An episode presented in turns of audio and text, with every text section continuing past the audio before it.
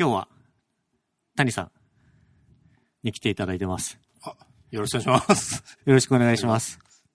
実はですね、あの、えっ、と、僕、このポポッドキャストの第1回のゲストが谷さんでですね、それから、あと、何回か来ていただいてて、もしかしたら聞いたことあるよって人もいっぱいいるかもしれないです。今日はどうですか、谷さん？そうですね、今日は、えっと、まあ、インサイドフロントエンドのスタッフとしてやらせてもらってまして、まあ、バタバタしてたんですけども、まあ、急遽、逆にまあ、依頼させていただいて、こういう場で、まあ、キャリアの話って今回テーマになるんですけど、まあ、そういう話ができて、面白いな、面白そうだなと思いつつ、何話そうかなと思ってます。そうですね。そう。えっ、と、今お話ししていただいた通り、えっ、と、今日のテーマとして、えっ、と、過去、我々、我々一応フロントエンドエンジニアとして過去、どういうキャリアを築いてきたかと、これからどうやっていくつもりかなのかみたいなところ、まあちょっと答えのないトピックだとは思うんですけど、簡単にお話をして、まあ収録をしていければなと思っております。まあ、この人数なんで多分もうちょっとなんか普段のストロボ FM っぽい感じ出していいと思うんだけど、はい。普段ストロボ FM っていうやつはですね、すんごい雑談するんですよ。大体あの僕の柴犬の話とか、コーヒーの話とかで、すね。今やってるゲームの話とか、やってるんですけど、まあインサイドフロントエンドとしてはね、こういう話もしとこうじゃないかということです。そうですね。あの、ちなみに僕は今、デイズゴーンっていうゲームにハマってるんですけど、あの、非常にゾンビがいっぱい出てくる やつを、インサイド忙しいなと思いながらやってました。ゾンビゲー好きですよね。ゾンビゲー好きなんではい今日そう、あのーカンファレンスということで、うん適当な話はしないという気持ちで来たので今日は、うん雑談はあんまりしないです、多分。本当に？はい。うんそうですね。で、キャリアの話、多分何らかの興味を持って、ここに皆さん来ていただいていると思うんで、な、内容はね、まだ多分知らされてなかったと思うんですけど、キャリア。谷さんのところからじゃあちょっと行きますか。はい。えーっと、僕が谷さんについて知ってるところだと、一回大学に入られてから、うんデジタルハリウッド行ってから多分ウェブデザイナーという形で働き始めたと思うんですけど、そうですね。その辺はどういう経緯でデジハリに入って働き始めたんですか？そうですね。大学の時に、えっ、と、僕、軽音楽部とかだったんですけど、自分たちのサークルのウェブサイトを作るみたいなあのがあって、多分そこで初めて多分 HTML とか触り始めて、あ面白いなと思い、あと、まあ、フラッシュのまあ黎明期だったんで、フラッシュバナー作ったりとか、それを学生ながらにちょっとこう、小遣い稼ぎぐらいにやってたんで、まあこの業界は面白いんじゃないかなっていうので、ただ体系的にどう学ぶかわからなかったんで、まあ、デジハリに行ったって感じですね。うーんその後、えーっと、デザイナーとして就職したんでしたっけ？えーっと、はい。いや、もうデジハリ卒業してからは、すぐに割とベンチャーだったんですよね。2C と、まあ、2B のベンチャーだったんで、でも、そもそもやっぱ人もいなくて、やっぱ当時やっぱウェブデザイナーっていう枠だったので、デザインもやるし、マークアップもやるみたいまあ、当時はそんなに JS を書くとかあんまなかった。まあ、あったとしても、どっちかっていうとサーバーサイドの人が JS 書くみたいな時代だったかなって気がしますね。うん。その時はまだフロントエンドエンジニアみたいな職種がなかったと思うんですけど、うん、多分ほぼなかったんじゃないですか。なんですかね、もうベンチャーだからやれることは全部やるみたいな感じですかね。えーっと、EC スタジオに行ったのってその後ですかね。あいそれが EC スタジオそれが EC スタジオあの、チャットワークって会社の前身の会社ですね。うん。いました。はい。なるほど、なるほど。うんえーっと、大学の頃何を専攻されてましたかね？大学の時は産業経済学というものを学んでました。割と今とは関係ないことってことですよね。あ、まあちょっとまあ、まあ、なんこう卒論というか、的なところはインターネット広告とかそういうのは書きましたけどね。うん僕もなんか大学の頃は全然今とは関係ないことやってて、えーっと、生物学やって、いきなりエサイヤに就職し始めたっていう経緯なんで、バックグラウンドが全然違うっていうのは同じかなとちょっと思いましたね。なんか、僕のその時気持ちとしては、あの、大学院行って生物学そのままやるっていうのもあったんですけど、全然面白くなくって、生物学の研究室入ってやってるのが。なので、もう、一からソフトウェア作るってことに、だったら、えっ、と、何ですかね、資本なしにいろいろものを作れるだろうっていう気持ちのもと、まあ就職をしたっていう流れがありますね。はい。はい。その後は、えっ、と、グッドパッチの創業になるんですかね。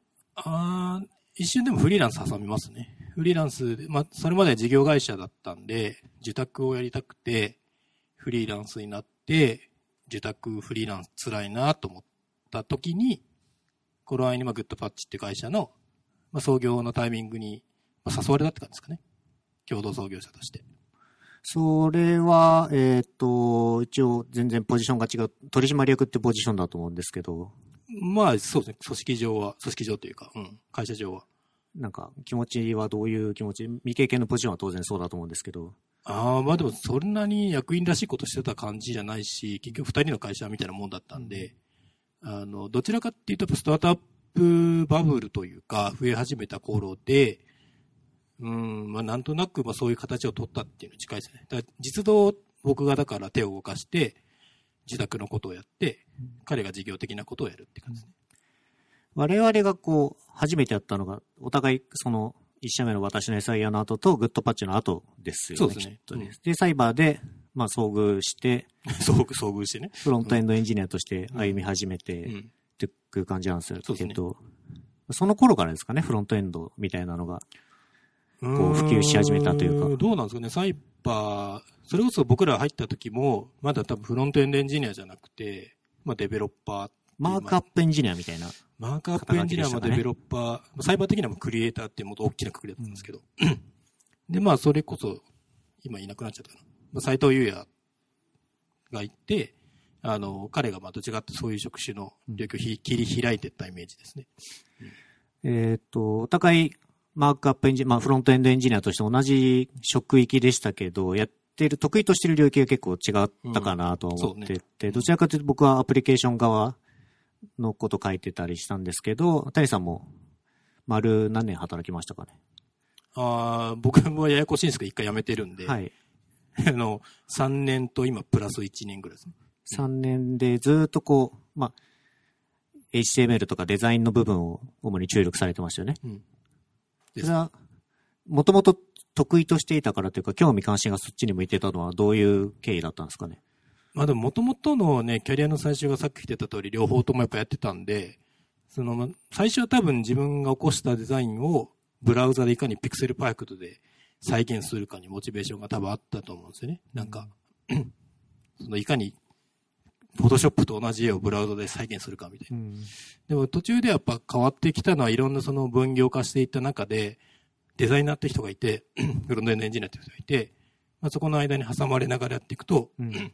結局は今でもそうだと思うんですけど、まあデザイナーが自分たちの思った通りのもののデータが来ないみたいなコミュニケーションが起きてる中で、まあ、どう伝えれば伝わるのかな、みたいな時に、うんまあ自分もデザイナーの目線でコミュニケーションを取っていくっていうのが、まあ自然と、なんだろう、好き嫌い、得意か、得意じゃないかで得意だったって感じですね。うん。途中で作る場に転職したのはなんか、どういう気持ちだったというか？ああ、まあ、裁判に3年ぐらいいて、当時だから僕30前半ぐらいですかね。32、3かな。果たしてこのままここにいるべきか、もう一発なんかやるかっていう、割とそこは、なんだろう、大雑把な起点を考えた感じもありましたね。うんあとはまあ、結構エンタメ系だったり、事業系のことやってたん、あ、事業系っていうかなんか、ビジネス系のこと多かったんで、まあ単純にちょっと違うドメインのことをやってみたかったっていうのはありますね。作る場って会社はそのいわゆる、なんですかね、不動産系のテック会社というか、まあ衣食住っていう自分に短いところをやる機会ってあんまなかったんで、うんうんまあそれはあったかなと思いますね。えっ、と、サイバーで働いてきた、そのフロントエンドエンジニアとしてのロールと、作る場行ってからのロールってどういう変化がありましたか？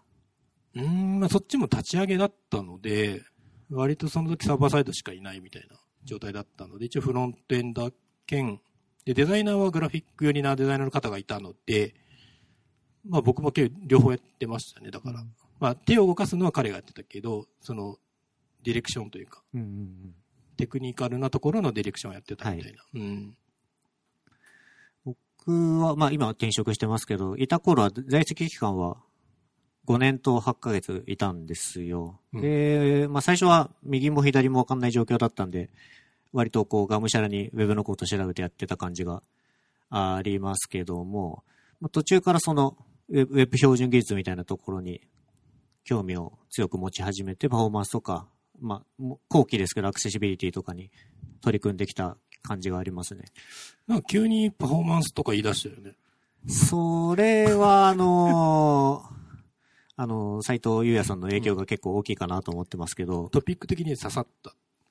なん、なんでしょうね。ちょっとなんで興味を持ち始めたか、ぶっちゃけ覚えてないところあるんですけど、まあ、ブラウザの仕組み知ることは面白かったかなと思いますね。で、途中からその、プロジェクトに所属してアプリケーションガシガシ書くよりも、ちょっと横断的なことしたりとか、まあ、じ採用系のこと入ったりとか、まあ、ピープルマネジメントちょっとやるようになったりとかはしてきた感じがありますね。サイバーの後期の方は。うーん。今ってマネジメント業みたいなのやってやってますか？マネジメントらしいことは今やってないかな。その辺は、あの、アホム、アホムさんにお願いしてます。うん はい。あれですかね。これがこ、いここら辺が今までみたいな感じになるんですかね？お互い。まあ、そうね、本当に今のまでの話はそんな感じですかね。うんうん。ちょっと時間を確認。まだまだ大丈夫ですね。えっ、と、それで、最近だと、まあ、作る場をまたやめて、サイバーに戻ってきたタイミングで、のこのことね。のこのことうん戻ってきたタイミングで、そのあたりからなんか UX エンジニアみたいなのを名乗り始めたような印象があるんですけど、でもね、なんか UX エンジニアみたいなことを、それっぽいこと言い出したのでも、グッドパッチの時ぐらいから書いてたの。なんとなく。特に理由はなかったんだけどね。UX エンジニアはなんかどういうことをする人なんですか？まあ UX エンジニアなのか、デザインエンジニアなのか、何なのかっていう名前のラベリングはともかくとして、えっと、まあ、あの、今日はあの、一番目っていうかあの、トラック分かれてからのセッションで、桜インターネットの小木曽さんが話してたのと被るんですけど、まあ結構そのデザイナーとエンジニアの間のその割とファシリテート的なうん。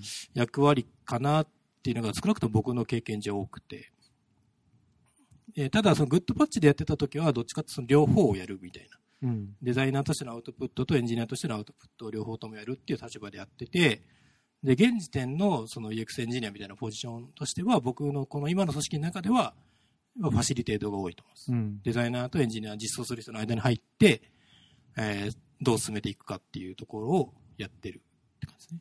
それがまあ、UX エンジニアっていう名前がいいのかどうかちょっと本当わかんないですけどね。うん。それは、なんでしょう？谷さんのやりたい領域だったんですか？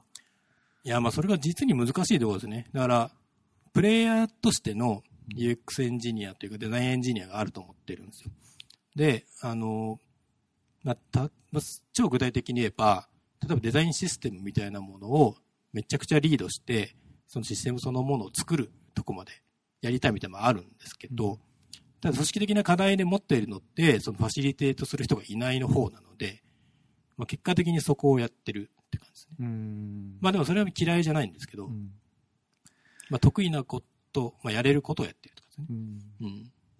一時期その、まあ、それは何ですかね。マネジメント的な性質も持ち合わせるような気はしているんですけど、うんそれはどうですか？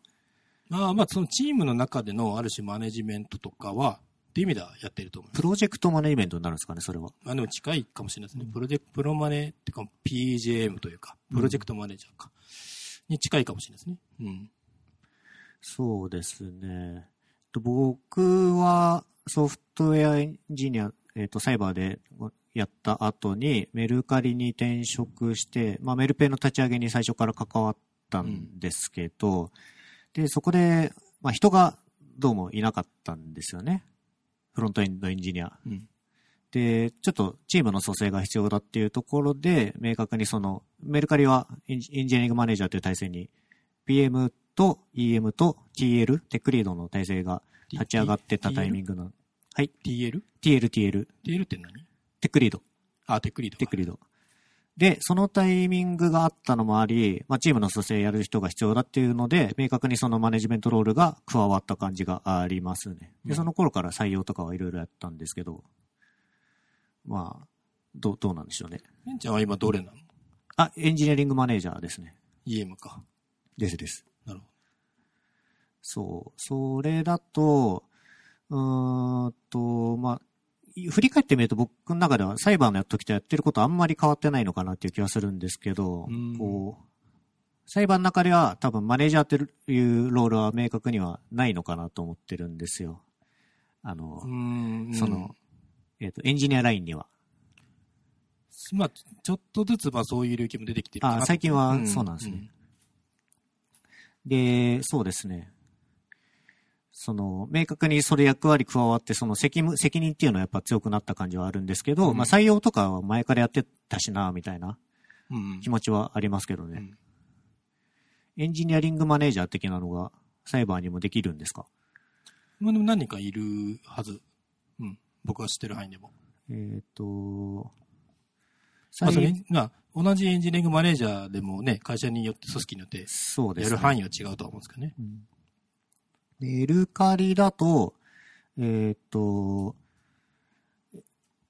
前ま、その、EM、PM、TL 体制に移る前は、PM と、えーっと、テックリードだけいたんですよ。うんで、その、エンジニアのピープルマネジメントっていうのを、プロジェクト所属の扱いになってたので、その PM がその、いろんな、えーと、評価とかをやってたんですね。で、それだと、まあ、ワークしない部分がある。例えばその技術面の評価とかっていうのを適正にできない部分とかあったりするので、あの、EM 体制に移行したっていうのがあるんですけど、まあでもそういうのが最近は、は流行ってるじゃないですけど、うん。その流れは強まってる気は最近してますけどね。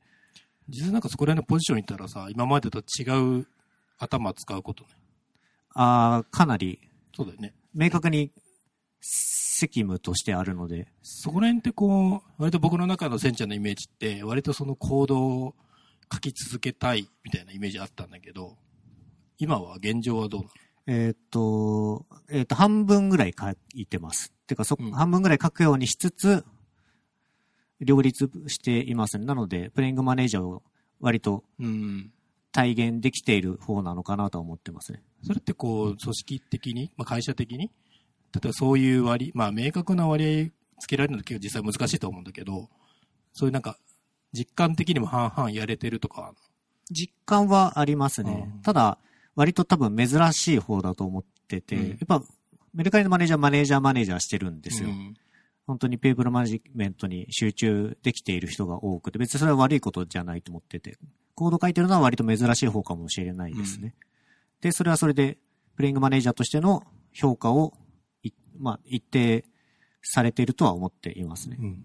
なるほどね。うんフューチャーキャリアって言った時にね、なんかそこら辺の、まあ、僕はどっちかってデザイナーのキャリアとかのことも考えたりはするけど、エンジニアとしてのその、いつまでコード書くんだろうみたいな。うん。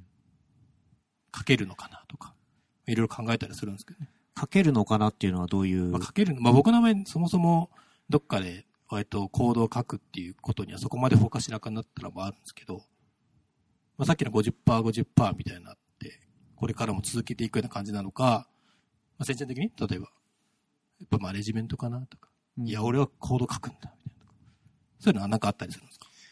うーん。まあ、すそういう話をされた時点で、えっ、と、コード書くことをやめたくはないっていうのは強く最初に言ったんですよ。うんなので、限、限限度っていうか、50%、50%絶対維持したいと最低でも、うん。は言いましたね。それはだからソフトエンジニアを辞める気がそもそもないっていうのの意思の表れなのかなとはうん。思っています。なるほどね。なんかそのキャリアって話になると、まあエンジニアとかデザイナーもいいんだけど、そのなんていうんですかね。まあ僕40手前ぐらいなんですけど、なんだろう。まあ副業、副業っていうかなんだろうな。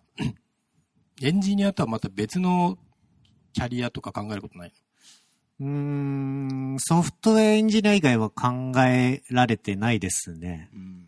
何ですか？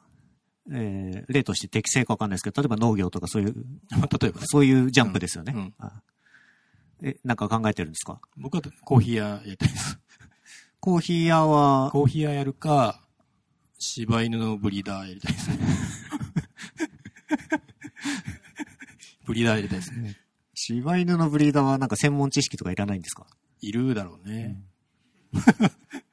まあなんかでも、なんだ、ただコーヒー屋やるにしたって、多分、でも普通にやっても仕方ないのね。うんある程度こうテックなバックグラウンドを持って、うん。なんかコイルしたりとかね、そういうのあると思うんですけどね。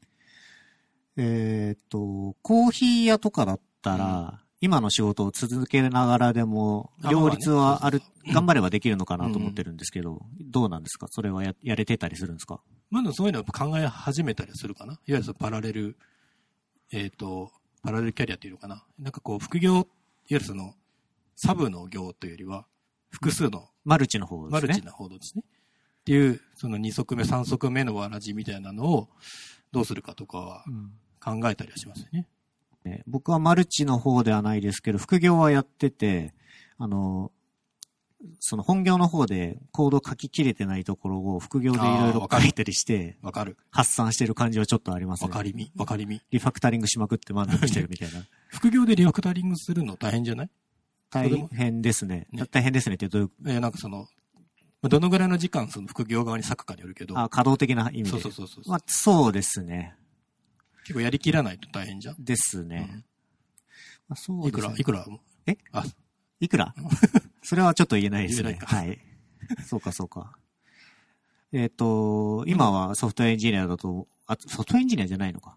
などういう風に名乗ってますか ?UX エンジニア。あ、僕ですか？はい。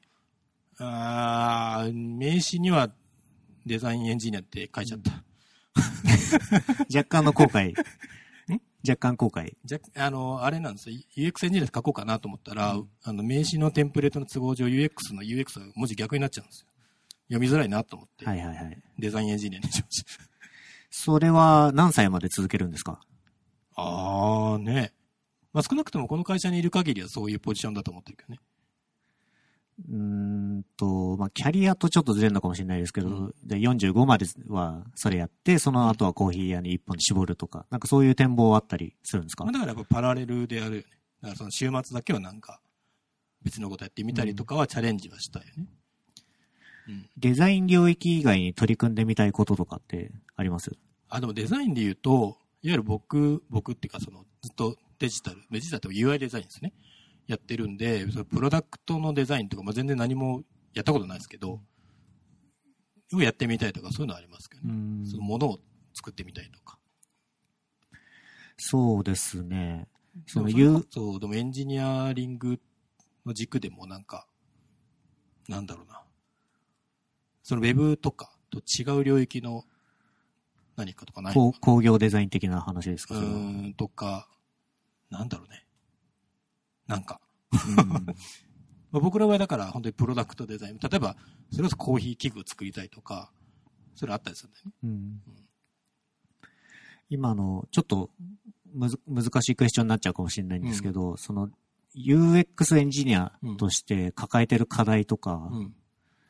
まあその今の会社の中でもいいですし、うん世の中一般的なそのデザイン領域、デザインエンジニアリング領域はいはい。でどういうところを思ってますか？えっと、この間ちょっと社内で、あの、外の講師の方呼んで、デザイン系の話してたんですよ。で、テーマ的には、その通りでもデザインとエンジニアリングっていうテーマで、そのデザイナーがいかにしてその言語化をして、他の職種と共有していくかっていう話だったんですけど、で、まあ、よくなんかなんとなくツイッターとかウェブじゃ流れるのって、デザイナー、あまあちょっとエンジニア目線でちょっと言い方悪いですけど、デザイナーがいい感じに実装に考えられたデザインを上げ上げてこないとか、うん。そういう、逆にまあデザイナーもデザイン通りに実装してくれないとかいろいろあると思うんですけど、でもそこって結構割とコミュニケーションさえ取れれば、意外とものづくり、プロダクト作りしてる目線では合ってるから、どうにでもなるんじゃんみたいな話をしてたんですよ。うん。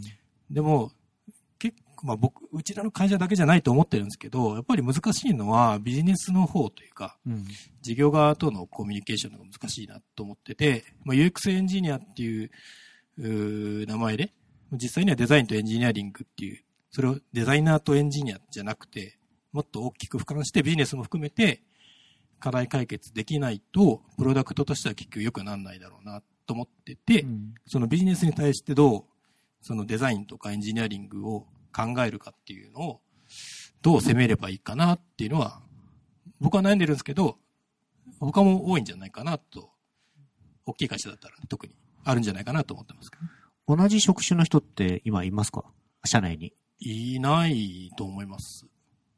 うーん、そういう領域の解決のためにどういう動きを最近はしてるんですか？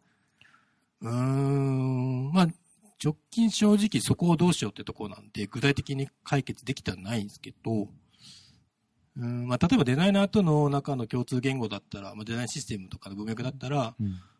まあ、色に関する何か課題解決するとかあるんですけど、ビジネスとはでも、やっぱ言葉かなっていうのはありますね。うんいわゆるそのいびき立つ言語じゃないですけど、同じ言語を結構一番そこがハードル高くて一番最初に崩すべき動画と思ってるんで、うん。そこをどう攻めるか考えてますね。うんうんうん結構ビジネスっぽい言葉なるほど。使いはるじゃないですか。はい。そことプロダクトと合わなかったりとか。なんかそれは会社によっても違うかなっていう気がしでてすうん。て、うーんと、究極的には経営時の考え方で、その辺のコミュニケーションすら変わってくるのかなっていう気がしますね。そのだボトムアップ的に僕の場合やろうとしているところもあるので、そこら辺は。うんまあ、チームの単位で。うん。そうか、そうか。なるほど。なんか、ここまでの話を通して、どうですか？どう、まあ、聞いてる人たち的にどうだろうって不安に思いながら喋ってますけど。そうですね。まあ、ちょっと、気楽にやってますけどね、僕は。はい。そうね。まあ、ポッドキャストの収録ですか？ら。そうです。公開収録なんで、これははい。なんか、しばらくこっち見ないようにしてたんですけど、ちょっと人が増えているような気が、気持ちね。気持いい。ち、ちょうどいい。ちょうどいい感じですね休憩時間です。はい。ちょうどいい。ちょうどいい。なんだろう、こんな感じでいいんだろうか。あとね、あとちょっとだけ残ってますけど、な何分ぐらいですか？あと8分残ってます。ないですよね。え ?3 分？え ?45 分まで。あと3分。あー、じゃあちょっと、じゃあ締めに入りましょうか。うんなんか、そうだな。キャリアね。まあ全然僕もこういう話題を振ってみたけど、全然自分のキャリアどうするか考えてなくてですね。せんちゃん今いくつだっけ？え、今ですか、うんこれ流れるんであんま言いたくないんですよね。あ、でも32です。うん。ななんで行きたくないんだろうとかみんな今思ってたと思うんだけど。そうそうそう。あまあ年齢をね、理由にどうこうっていうのもない、ないんですけど、なんとなく。そうですね。あと10、20 28年、うんあ ?28 年じゃないか。33年？働かないといけないんでね。なんか、個人的にさ、こういうプロダクト、起業したいとかそういうのないの？起業か。起業考えてないですね。うん。なんか自分にそこまで、そういう行動に奮い立たせるほど熱いものは今のところないですね。まあ、その興味あるプロダクトに関わって、それがそ自分のソフトウェアエンジニアリングで前に進むんだったらそれでいいのかなっていうスタンスで今はおりますね。なるほど。そう。で、まあ最終的にそのマネジメントに集中するのか、エンジニアリングに集中するのかでいうと、おそらく後者だとは思いますね。えーエンジニアリング？おそらく、はい。まあちょっと今の気持ちなんで、うん。また変わるかもしれないんですけどね。うん。はい。そんな感じで、すね。しまった？しまったかな？いいか、ポッドキャストだもんね。はい。またちょっとなんか、こういう話も聞きたかったとかあったら、それこそ、あのー、ツイッター上でメンションしてもらえれば、また次谷さんをお迎えした時にうん。お話できると思うので、うん。今日はそんな感じで締めましょうか。そうですね。はい。本当に緩い時間になってしまいましたね。本当にすいませんね。はい。はい。じゃあ、この辺りで締めようと思います。谷さんありがとうござありがいましたとうございました。